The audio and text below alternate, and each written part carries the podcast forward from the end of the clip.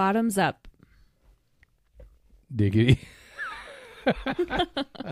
I'm Carl. I'm an alcoholic. My sobriety is August 22nd, 2014. I almost said second or something. I don't know what the fuck am I'm doing. Weirdness. I'm Chelsea. I'm an alcoholic, and my sobriety date is February 19th, 2015. This is Sober Pod. Soberpod.com. 366 fucking days sober. Yeah. Sober Pod, keep it authentic, no facades. If it's real, then you know it's ours. Welcome. Welcome. Sober Pod is a podcast dedicated to the idea that one addict or alcoholic helping another is crucial to building a life in recovery. Join us on this season as we f- read from our book 366 Fucking Days Sober. And as always, stay active, stay sober. Hello, kind people. Oh, that was so creepy. Hi. How you doing? Uh, Chelsea, did you have a good week? I did. It was I I feel like uh it was a busy week. Lots of work. But what about you? How was your week? Oh my god, I didn't even think about it. Um, I'd have to look back. Nothing, nothing. You know, it's probably a good week because nothing actually happened. It was like memorable or dangerous Monu- or monumental. yeah, like no dogs got ran over. I think that's a good start. Um, I didn't kill my neighbor as I was going to had I originally planned. Special special shout out to my sponsor for that one, uh, who really talked me off the ledge. Thank you very much, and to my neighbors, by the way, if you're listening, my neighbors, um, who uh, who did try to, I think, rile me up, but uh, uh, but in the end, they saw the the truth of like, you know, we better keep Carl calm. I feel like there's a, a story there. There is that, a story uh, there, but it's too much to go into for this. Like needs a couple hours, actually. Oh my So, god. yeah, it was just it was not fun. So, uh, uh, neighbor guy got it. I got into it with him a little bit, and then found out that the dude was uh, my nine year old, ten year old daughter, Oh. and he is uh, definitely uh, uh, got his record expunged from the Megan's Law website, and uh, uh, he's a uh, nine year felon. You know, blah blah blah, and uh, and I just like, you know. I did everything in my fiber to not like end this guy's existence, and I still have Mhm. very much like when you get don't fuck with the Papa Bear syndrome shit. Like it, people talk about Mama Bear, no, no, no. Papa Bears are fucking way dangerous, especially when they're crazy like I am, and I'm fucking crazy, and I know that um, because it took me two days to come down from like to stop planning the dude's demise. Really, it took me two Yeah. days, and and I obsessed about it to the degree where like here. Uh, so I guess here's the thing. Maybe I shouldn't like say this stuff because this is like this this borderlines my own. Like maybe I'm documenting like the like in like the trial, right? Like we'll end up like in fucking court and like Your Honor, here he said on the podcast on September fourth this. You know what I mean? And like and then and then there'll be me having this conversation. But yeah, I I obsessed so much. Like I got his, you know, I got I got his name. I got his. I mean, I I know his date of birth. I know like where he's lived. I know his children's names. I know his ex-wife's names. I know that he has an ex-wife. You know, I mean, I I I dug in. Right. I know all his criminal history, et cetera, et cetera. Right. So uh, I know way more about this man than I should. And it's not for good reasons, right? It's not because I want to. He's my friend. Yeah, yeah, yeah. So, uh, and then, uh, yeah, it just got really weird for about two days. I literally obsessed about like finding everything I could about this man. And when I get on that track, I do use my powers for evil as well, people. I don't always use it to do uh, obsessively recording podcasts or recovery information. I literally sometimes the switch gets turned on to uh, hurt people and uh, and make their lives miserable. And that's where my sponsor really kind of talked me down from the ledge, basically, to say like, yeah, I don't think you're thinking correctly on this one. yeah, yeah, yeah. And in my mind, though, I was right. You know, like this dude was like trying to fucking, you know, coerce my daughter and shit. He's like you know, grooming my daughter of like telling her to, hey, you come here, that kind of shit. Any adult tells a fucking ten year old fucking, hey, you come here.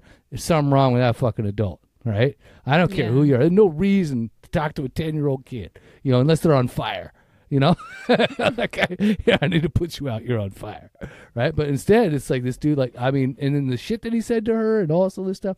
Uh, it just, I was like, launch it, right?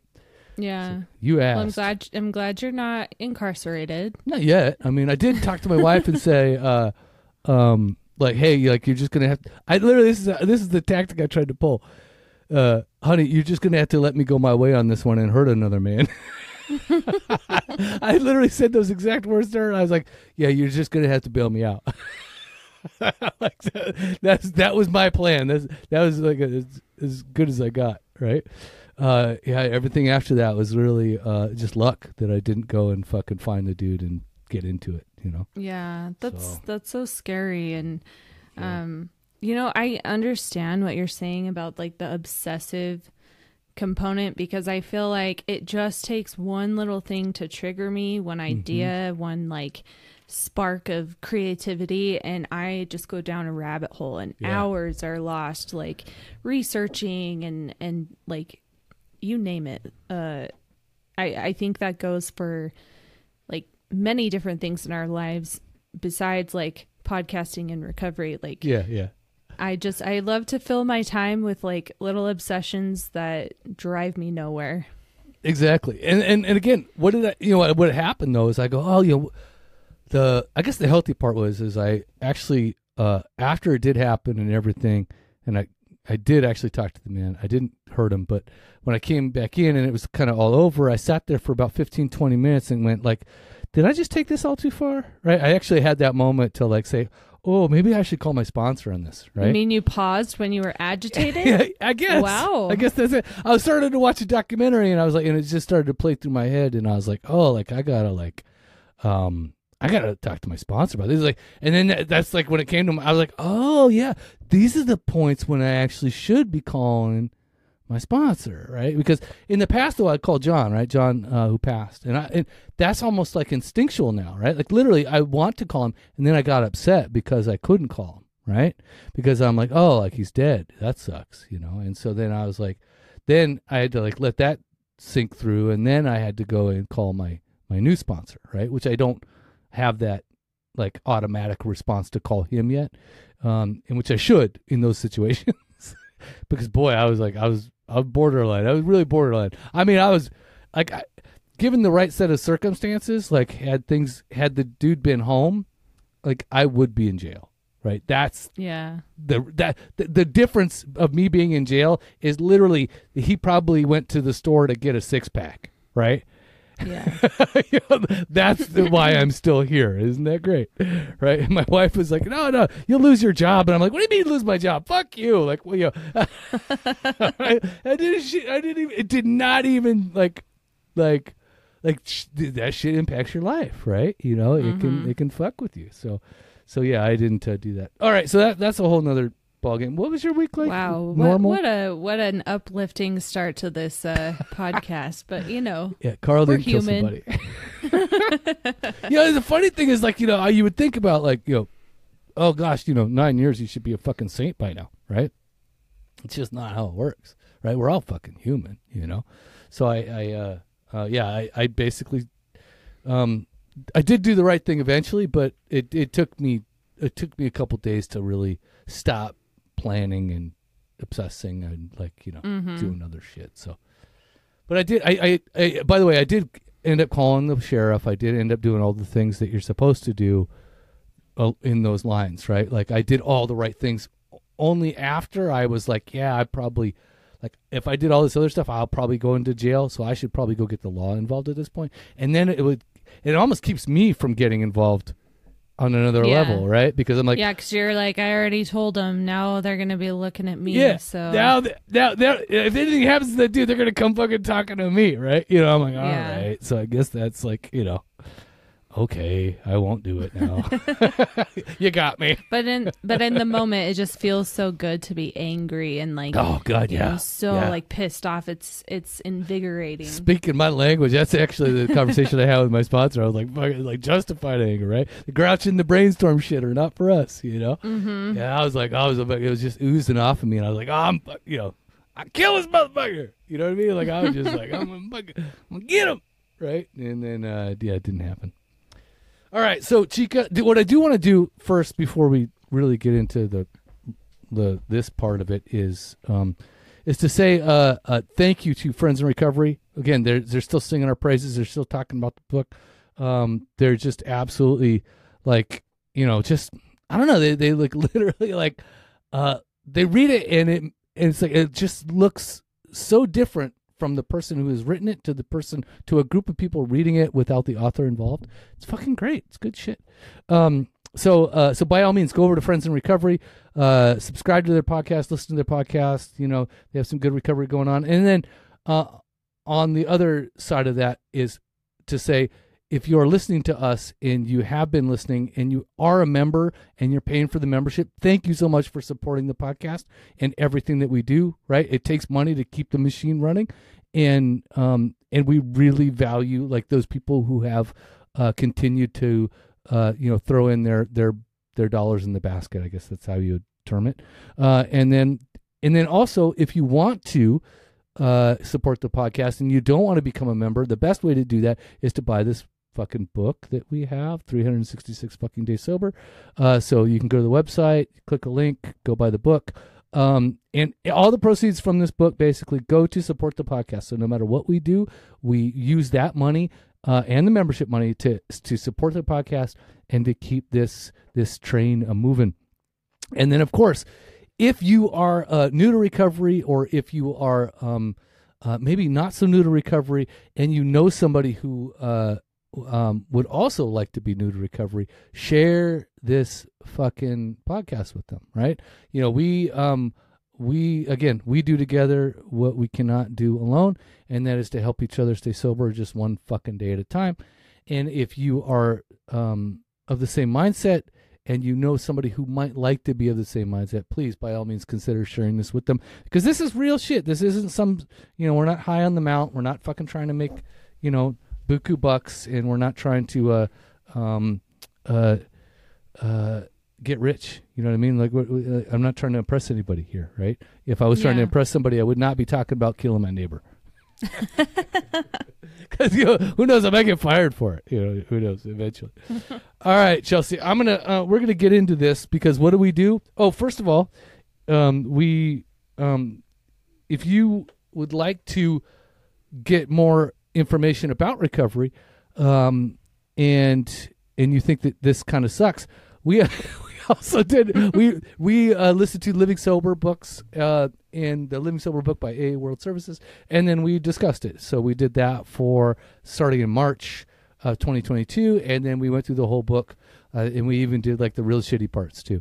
So uh, so so go there back are and some some doozies, in Yeah, there, there's some but we made it parts. work. yeah, but uh, but yeah, please go back and listen to that stuff if you want really more about like foundational information in terms of like you know getting sober, remaining sober in your early days of recovery. I think it's a really good book, uh, and I think it has a lot to offer. Um, just like this book. So this book is uh, you know made for you as well, and we read through this and then we just talk about it. So. Uh, so there's that, and the other thing I was thinking about doing, Chelsea, is I was thinking about um, I'm going to start recording some of these and just putting them on um, the the Spotify version where it's like the members only version for that. It's like another dollar a month or whatever. So that if you um, uh, so on the daily basis, so I'm just going to start loading these up on Spotify, and then if you subscribe, you'll be, you'll get the daily readings. And I think that's the only thing that um, the only thing I'd like to do further with it, other than other than that. So so look for that coming soon. Um, Chelsea, are you ready? I'm so ready. Are you pumped? I'm pumped. Okay, I'm gonna start reading September 4th. By the way, happy I'm Labor sorry. Day. I'm sorry. You have to say "Let the healing begin." did I say let the healing begin or not? No, you didn't. What did I say? You're, I don't know. You just skipped over it. Okay, okay, let's restart that. Ready? Yes, Chelsea, are you fucking pumped? I'm pumped, Carl. let the healing begin. Yes. Right, here it is. September 4th. Uh, happy Labor Day. Um, here it is. In recovery, we often say your bottom is where you stop digging. Where and when you put down the shovel is up to you entirely. When in a hole, we suggest not making matters worse by continuing to dig. The addict or alcoholic will often think, if I've gone this far, I might as well see what else is down here and how far it goes. The truth is, there is nothing but a deeper hole. As Bill Wilson discusses in the Big Book of Alcoholics Anonymous, quicksand stretched out around me in all directions. I had met my match. I had been overwhelmed. Alcohol was my master. Bill knew that the more he tried to squirm, the more he would have made it worse and sunk ever deeper. What is needed is to let go and surrender, to give up and give in entirely to the understanding that we have shoveled our last clump of dirt and reached the end of a long and hard fought battle. We can understand this intellectually, but its acceptance is ultimately exemplified by our actions. Reflections Have I accepted that I'm an alcoholic or an, or an addict? Uh, if so, what actions have I taken or am I taking to prove it? Daily challenge. The next meeting you're in, be the first one to share when the meeting is officially open. Uh, grow a pair. Dude, I, I Yeah, fucking I hated I hated I, I cannot stand being the first person to fucking speak in a meeting. Can't stand it. I don't think I've ever been that person, to be honest. Yeah, I don't I don't know if I mean maybe a couple times. You know, I mean if I'm a leader for sure, right? But that that is kind of defaulted, but um but then you kind of have some time to prepare for that shit, but like to just be like the first one after that to be like yeah, I'm gonna start sharing. just it's like I don't know. Sometimes it just got nothing. My desire's burning. Yeah, my, de- my desire has been burning my anus all day. Um, so so Chelsea, what do you think about the the, the bottom is where you start digging and and and uh, surrender and you know basically all the good step one stuff, right? What do you think about this? I mean, I wholeheartedly agree because um, I guess my experience with my alcoholism was a lot different than what I would see on like the show Intervention or see people who came through this rehab I worked at who had like seriously sunk deep, like, you know, DUIs or, um, you know, just like completely losing their whole family to being in like liver failure, like all this shit. That wasn't my story. And I think that was part of the reason why I really struggled with uh, acceptance. Um, because I, I never got a DUI. I still had a job. You know, I never lost my home. Um, but I knew like my bottom, a lot of it was emotional and psychological to it was to the point where I didn't want to live anymore. Like I this was kind of my last effort before taking my life. Mm. You know, getting sober was was kind of my last uh, resort, I guess. Um, which I feel like it's a last resort for a lot of people. You know, Mhm. like we don't want to get sober Isn't it funny, like but how, how like getting sober is like a last resort? I just think that's Yeah. fucking wonderful. Like like of all things, like oh I don't know, it's like it's like getting sober or and and then death.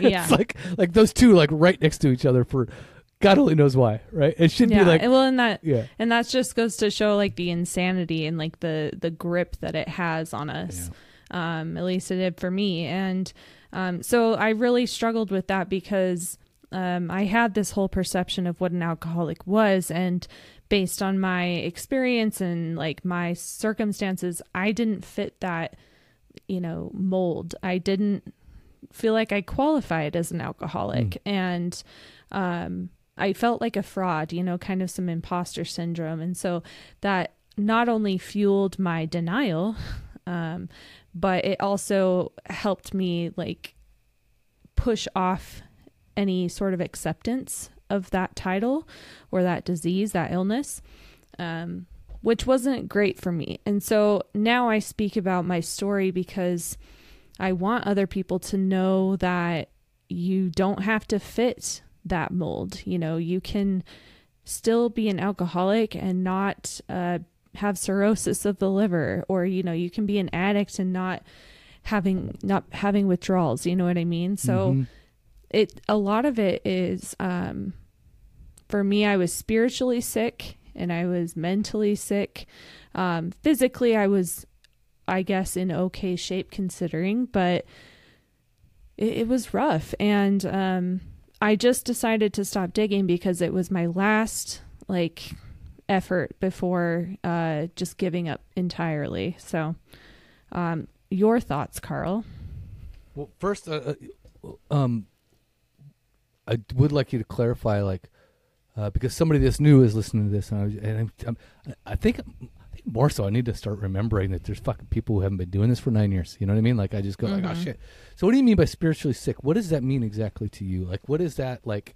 How do you define being spiritually sick? Because the one thing that happened to me was, uh, you know, I remember when I was sitting uh, at the at the front of this AA club, and uh, there was this dude. You know, he's 20 years. You know, and he looks like he got. You know, he's he's my age, but he's got like 20 years sober. So again, I'm like thinking to myself, like, did he get sober when he was fucking you know 29? Like, how the fuck is that possible, right? And then uh, and he was like talking to another dude. He's like, yeah, you know, um, you know, you you know. Uh, you shouldn't come here unless you got like you lost your uh you know all your possessions right you know like you shouldn't be here if you still have a car you know if you still have a watch if you still have a house and um and then uh, and then and i'm like sitting there thinking to myself i'm like well I, s- I got all those things you know and then he like then he's talking this again the sponsee again and he's like yeah you shouldn't you shouldn't be coming here like you know if you unless you know you got some you know fucking health issues or whatever all this other weird shit and I and I was just like, and again, all these things that I fucking got, right? And I so I said, and I just spoke up, which is kind of surprising to me. But I sat there, and I hardly knew. Did I go? Well, yeah. What about me? And I was like, so I said, I said, I got all that shit, right? And he, and he just without skipping a beat, he just looked at me, and I didn't even think the dude knew me from nothing, right? But he looked at me and he said, "Oh yeah, you, yeah, you're spiritually sick." And then he just went on talking to his fucking sponsor, and I was just like, "Oh shit!" Like I mean, but the dude nailed me, right? Like I felt like Yeah. I understood that I was um that it, by then I think it was maybe about six months or so, but by then I kind of like I saw what spiritually sick meant to me, right, and like kind of how it was defined through the rooms. What does it mean to you in terms of being spiritually sick? Well, I think it's there's two different aspects to it. So my spirit, my soul was not well. Like I internally was not okay in like living in this life. Um and then the other part of it was that I had no connection to a power greater than myself. I had cut that shit off. I didn't, you know, want to believe in anything because God in my past had done nothing but hurt me, you know. and why so have you forsaken me?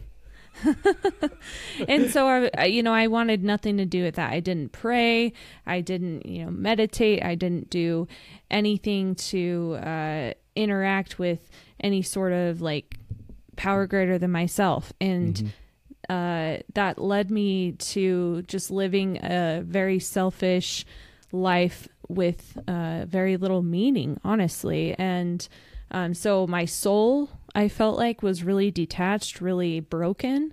And then my connection or lack thereof to a higher power was just like non existent. So um, those were major things that I initially, when I first got sober, I was like, the fuck are you talking about? Like, you know, being spiritually sick, like having a higher power. Like people get sober without a ho- higher power all the time. Like, you know, or people live like as atheists all the time and like shit's fine, you know.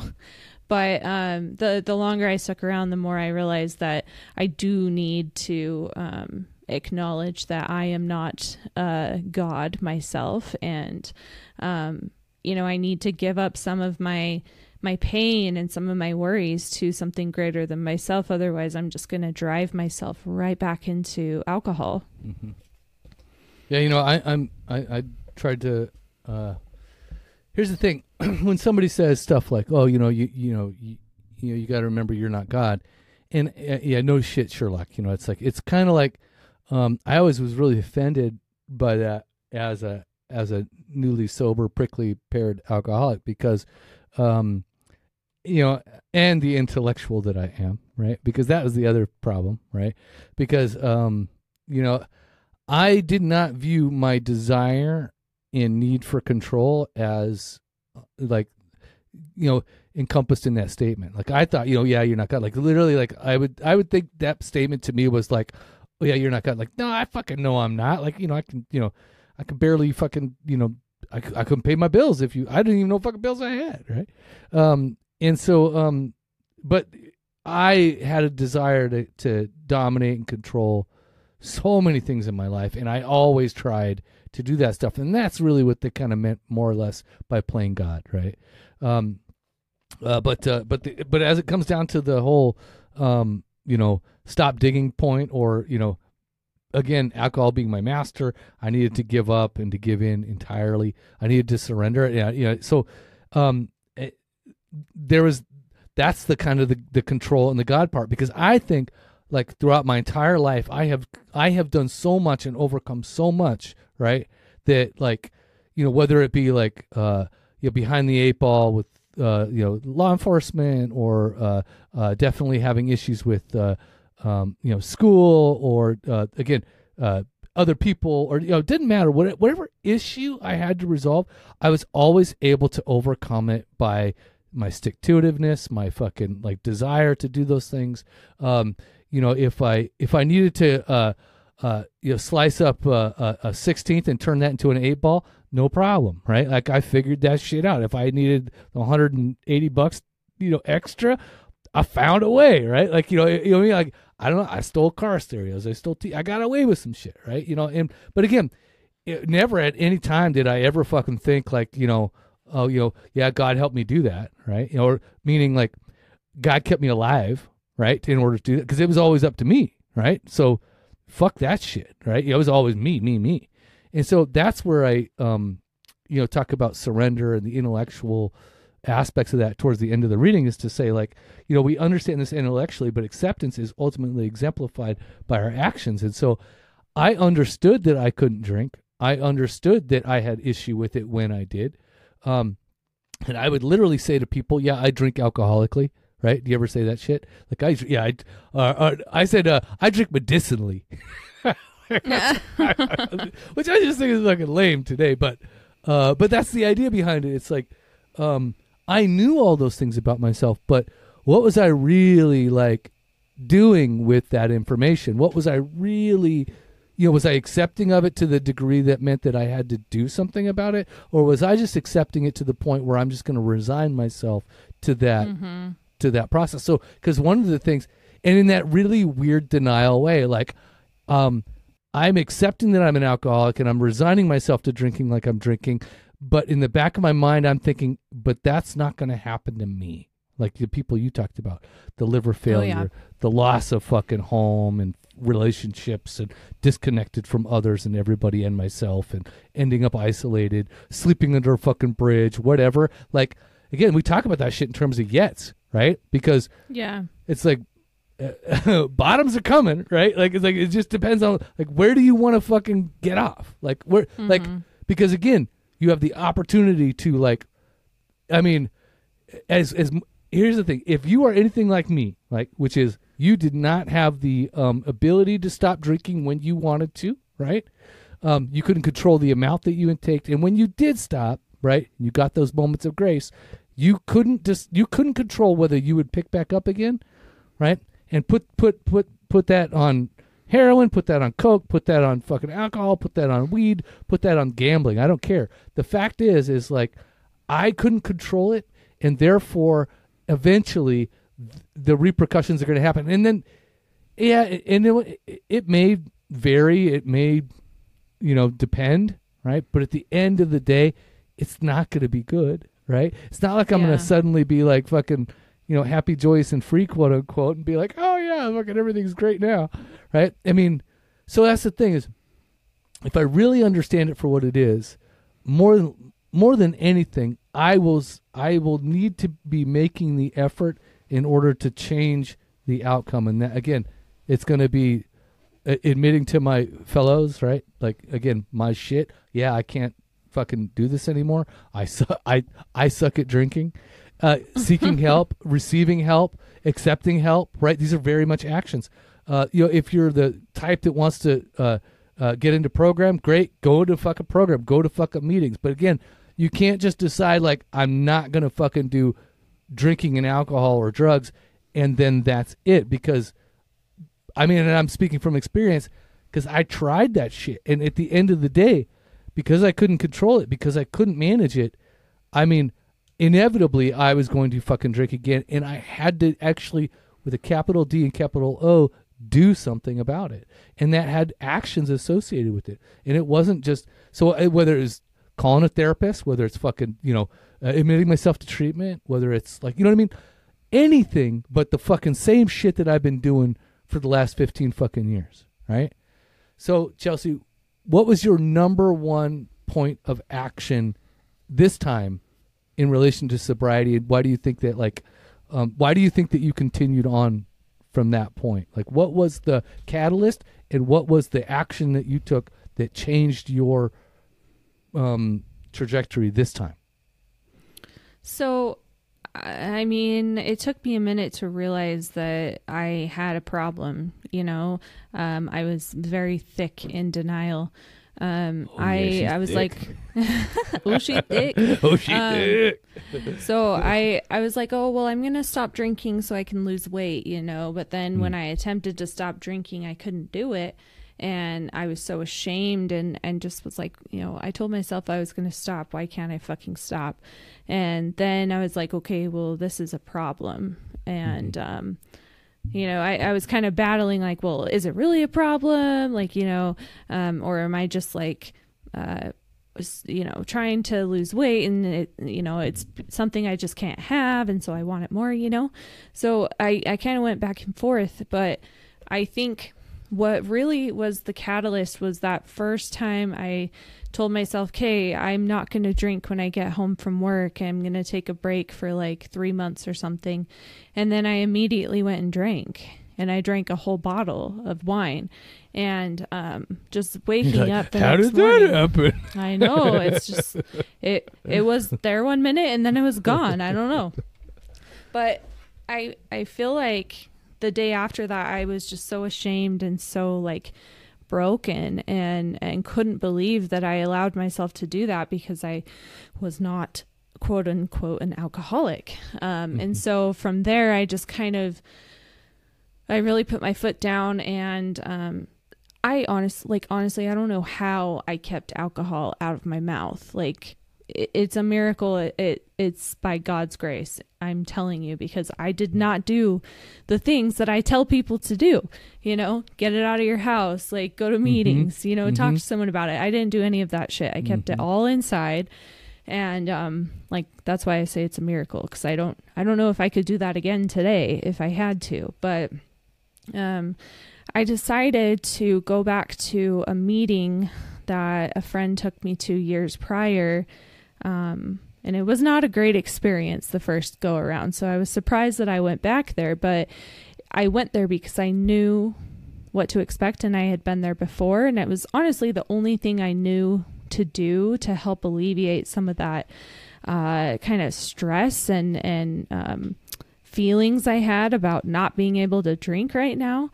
Um, and so the meeting really helped. Um, I was still very much in denial, but the meetings were allowing me the space to like think it through. Like, okay, well, do I belong in this meeting? Um, do do I get to sit here and act like I belong in this meeting? You know, all things that were kind of spinning in my head. But ultimately, I, uh, I you know, when I stopped looking for how I was different and started listening to how other people's stories were similar to mine, that's when I really got it. That's when I really started doing some internal work and um, recognizing that I'm not special. You know, I'm not different. Damn right, Chelsea. You're not special. I'm not. and I hate to break it to you, but, you know, you're probably not that special either. God you know. damn it, Chelsea. Why are you treating me like this? Why are you breaking me down? Well, I mean, true. I, Yeah, I yeah. think you know you were you once told me I think or no I'm maybe it was uh, someone else saying like you know you're just a garden variety alcoholic. Yeah, yeah. Was that you? Uh, no, that's what. Yeah, that's what I was told by uh, Steve actually, and uh, Mm, yeah. uh, and because um, and because I I really did feel like I was like unique in that way, like that I am like um that I had something better than most people. Like I had like I had uh drive, I had fucking you know, I had like, you know, shit. You know what I mean? Like I could I could work my way out of this, right? Like you know what I mean? It's just like um and then again, I also felt like you know, like don't you know who I am, kind of stuff, right? Which is like fucking so stupid. Um, and then I remember like when Steve was walking away from me in the parking lot one night, he's like, "Yeah, dude, I hate to tell you, but you're just a garden variety alcoholic," and I was just like, "God damn it!" like it just felt like, fuck, I'm you know. special. My I mom got said I'm yeah. special. I'm telling you, I fucking, I, I drank better than anybody else. but uh, um, you know, it, I, I felt I was a, suc- a successful alcoholic, right? Like I was like, you know what I mean? Like to a certain degree, I'm like, I fucking do this better than anybody. Or the I'm- quote unquote like functioning alcoholic. Yeah, yeah. Like Yeah. I. Again, I, I'm a I'm a piece of shit, but I'm the fucking best piece of shit that there is, right? Like is, so yeah, I'm an alcoholic, but I'm the best fucking alcoholic that there. If there's if there's any such thing as a good fucking awesome alcoholic, that is me, right? um, I don't. Again, it's like how that even translates to fucking reality is beyond me. So again, the yeah, the mind can be pretty fucked up. The ego can be pretty fucked up, uh, and so that was you know for a, a, a large part what you're talking about too is like I had to sit in the rooms. That was like a, when when I you said like when it really changed for me too was like when I read the book of Alcoholics Anonymous, and that's like a, not like a testament, but um, well, actually, let me just say I should add the word when I finally read the book of Alcoholics Anonymous because I it, it had been I was given that book when I went into treatment at 15 years old. Right, it sat on my nightstand like most people and served as a really good drink holder, uh, ashtray holder as well. Right, back when people actually smoked in their homes, and um, and so you know I I. I, this shit was all in my fucking purview. Like it fucking existed to me, right? Like I thought because I had been involved in meetings before, I had I'd been sober even for five years before. I thought that I fucking knew some shit, right? But honestly, I didn't know shit. I didn't know shit about shit, and that's the other thing. So when I read Alcoholics Anonymous and when I read the book, and I actually read it with the understanding that like um, what, what I was trying to achieve, right? When I read it, I was like, okay, first of all, you're not going to put me in that trick bag, motherfuckers. I'm not. I'm not going to. I'm not going to believe in any higher power bullshit, but I'll find a way around it, right? And then, um, and then I, uh, you know, but what I read, I read a lot of what, what you were talking about. I saw the similarities, right? I when I was reading Bill Wilson's stuff, and and I was like, oh yeah, like I, I drink that same way. I understand that, right? I couldn't stop, and um, and when I did, I, I it it was it was inevitable that I was going to drink again, and, and when I did start again, I couldn't control the amount that I would take, and and and and it was disheartening, and it was like again demoralizing and debilitating at times, and you know, and who likes to fucking shit their pants while they're watching fucking Discovery Channel on you know on a fucking Tuesday night? Nobody likes to do that shit, right? But there I was, a fucking young man doing that, and um, and that's just kind of embarrassing shit. So um, so when I read that book, I was like, oh yeah, like I can see all this other stuff. But then I kind of like thought that I would just get into the the non-drinking parts of AA when I first went back. Like I'll just do the hey, I'm really down for this like sobriety thing, right? This like the but I'm not so down for the for the spiritual solution, quote unquote. I'm not so down for that stuff. So like I'll just walk through and do the best I can to work my way around these things. So again, I I read I read uh we agnostics and as in like it seemed pretty hopeful to me actually. You know, it's funny because it was like over half of our fellowship are just like you, Carl. And I'm like, oh, they are? Right? I'm like, that's fucking pretty cool. Um so I start to realize like, oh wait a minute, there's a lot of people who doubt. There's a lot of people who have these reservations about spirituality and about God and about higher power and all this other stuff so that it's okay, right? And that was kind of part of the action that I had to do too, rather than just like, you know, fucking judging people from afar. I really had to get in there and judge them close up. you know, meaning I would Let me get a good look at you. Let me get a good look at you, you son of a bitch.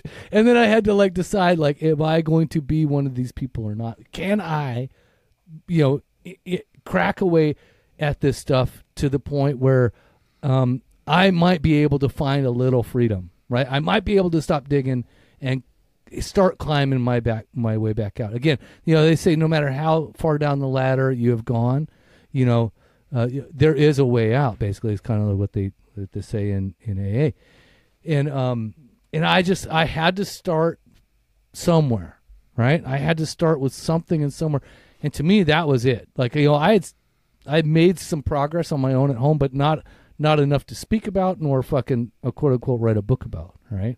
So that's where, um, like I had to go further and I had to take action on what that meant. And whatever that was, by the way, I was completely open and willing to do that. And I started to get honest, as we say.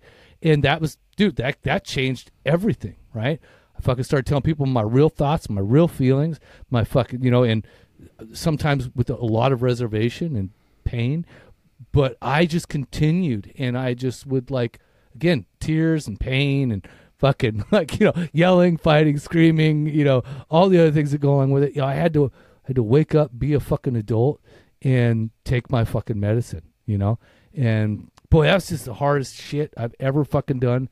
I, I still say it's the hardest thing I've ever done in my entire life is getting sober and remaining sober. So that's I heard a talk, uh, a speaker talk, one of my favorite speakers, and he talks about those first few fucking like you know days sober, the first few steps kind of thing of getting sober is like is like a rocket fucking leaving Earth's atmosphere. Like oh, it takes about ninety percent of your fucking fuel to get off, you know, out of the fucking Earth's atmosphere. It's a lot of fucking energy, but once you're out there in in floating in space, basically, all it really takes is a little nudge here, a little nudge there, and you really start to like make progress, right? You start to move in different directions by with with less energy, right?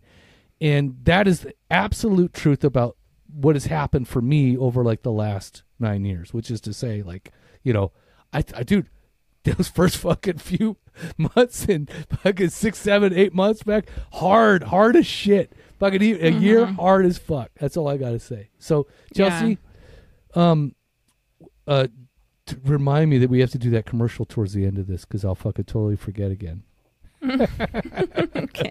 All right. So, um, so what do you think, Chelsea? What what what did you do consistently now that has helped keep you sober? In terms of like the last, you know, nine years. Well, eight years and wait, eight months and yeah, eight years and how many months now? When do you do? Mm, you got February. Seven, was your February? Uh, seven months now. I don't know. February eleventh. Is it nineteenth? I always forget what I was saying. Anyway, so February nineteenth. Um, so what have you done consistently, action wise, that has helped keep you sober over these years? Mm, well, I feel like as the days go or the days the years go on like i things kind of get switched up you know i i wish i could say that it was meetings i wish i could say it was therapy but you know i kind of go through phases um, but the point is that i'm always doing something uh, to remain in recovery and remain active so as of late, the the last, you know, since like 2020, the podcast has honestly been the number one thing that's helped keep me sober mm-hmm. because it's something I can rely on once a week. You know, I'm being of service, but I'm also getting my fucking feelings out and talking mm-hmm. about uh, recovery with another alcoholic who gets it. Um, so honestly, thank you, Carl, for you know the podcast. I don't think I have said it to you. Um, you haven't, it, damn it! And I've been demanding, no. no, but it, it, really has kept me sober. And the the weeks that I miss, um, I have shit weeks. You know, when yeah. when I am not engaging in in something that uh, helps keep me grounded. So, um, I've had a busy life as of like the last three years, and so the podcast has really helped me stay with it, you know. And then um, back in 2020, I was also doing a meeting for professionals in recovery, and that was once a week, and that really helped out too. Um, but in the early days, it was simply just showing up to a weekly meeting, uh, sometimes two meetings a week, because I didn't have time to go to 90 meetings in 90 days. You know what I mean? I had a job, I had uh, dogs, things like that. But um, you know, as of late, it's really the podcast. Um, it's it's uh, trying to be of service to others um, who who are uh, struggling or um, maybe are like sometimes I get patients in there who are struggling with substance abuse, and I just try to be a listening ear, you know, and and give them some some uh, needed attention and and not you know looking down on them. Um, so I, I think it just kind of varies, but the point is to always be doing something, you know Mhm. something that you know is working for you and going to keep you grounded and and not like above or neglecting your own recovery Yeah, no, it podcast for me is a huge one. Um, I think uh, you know because it's been I don't even know five six years now that we've been doing it. But one of the things for me is that um, I learned early on again about service. I, I did a speaker meeting once a month uh, as a service position, like a, a speaker meeting, but a, a men's meeting, the H and I panel, right? So uh, you know you get you grab a couple dudes and you go there and you so three or four of you and you split the time up of in an hour and you got each do your talk and then you're out right so you could people always look for sponsors at that at those types of things and that was that was nice. I must have got like i don't know I, uh, fucking 100 sponsors or something but not a single one would call me as soon as they fucking left treatment which is kind of great. But uh but hey you know it kept me sober right? And that's the other thing is i learned early on is like it's that kind of service that is like uh um i was just talking about uh this the other day to a friend is like a um you know i i look for the um the you know the triple wins right? You know it's it's like uh you know it's a win for me it's a win for you and it's a win for other people right? So um you know in in where you i find that like three win scenario usually means that you're doing good right? And um so it's not just like one sided about oh it's all good for me and fuck you right? So i look for the triple wins and everywhere i can like see a triple win in my life i kind of see uh again i see higher power working i see the program working and i see it like you know um uh, i see my part in it right? Um which is great. So and, and that's you know it's a big part of what we do. But in terms of like um uh what is kind of keeping me engaged in recovery uh is uh I, I guess I guess just kind of like uh, yeah the club. I have a local club that uh I very fond of at this point right? It's like you know my sponsor was highly involved in it my uh, sponsor John. And uh and he you know he he did a lot of service work there. He was there all the time. And I think that this is just like a central location. It's really important for me to have a sense of community uh and and to and to be engaged with other people. Talking to other dudes like that just to me is like fucking just beautiful shit. Like to be to be the one that picks up the phone when that other dude just wants to shoot the shit and just like kind of you know get out of his own fucking skin for a little bit like that's just fucking amazing right?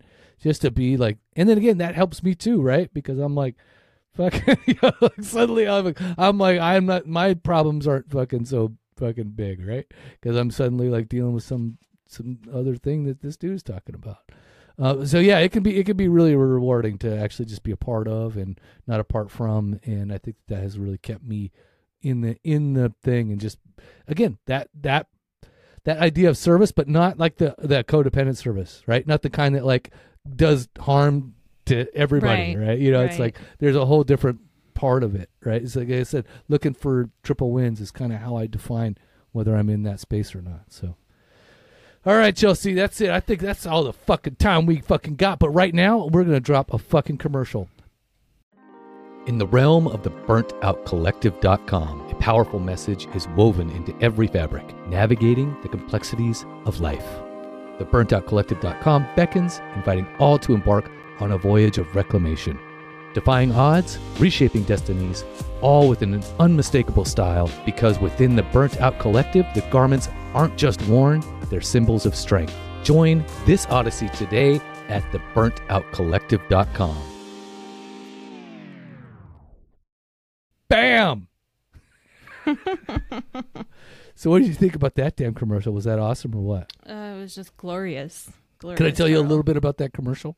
yeah you know, uh, so, so it's a burnt collective uh, and uh, a burnt out collective. Sorry, and uh, and I literally uh, I had Chat GPT write that whole commercial. So and so I just basically like fucking I edited it to a little certain took out other things because apparently Chat GPT doesn't know what what like fucking thirty seconds means, right? Uh, or you have Like, to read it really fast. to- yeah so uh so yeah i actually had to edit a little bit but yeah yeah you know uh uh ai sometimes ain't that smart listen to me saying ain't that smart all right yo so uh so uh what what do we tell the um the uh vivacious um, uh, vixens that are listening, what do we tell them uh, about how to use their sexuality in recovery? Oh, never mind. That's a whole other show. On that note, I'll say deuces. All right. And I say stay active, stay sober. See ya. Motherfucker. Soberpod.com. 366 fucking days sober. Yeah. It was a sight to see him. Breakfast with Sprite and Seagrams. Wrestling with my vices, exercising my demons. My blessings were blocked, so I never got the message. I'm stressing. I'm only 12 steps from an exit. Regret it because my imperfections were perfected. I ain't run from it, I accept it and rep it. It's a badge to me. Good stories come from a tragedy, and when you survive, the glory will come in Act 3. The wait's over. 366 fucking days sober. Morning affirmations that can start the day for you. Use my favorite book mark for a placeholder. Finish when the day's over, okay? Okay. Yeah, sober pod, keep it authentic, no facades. If it's real, then you know it's ours. Welcome.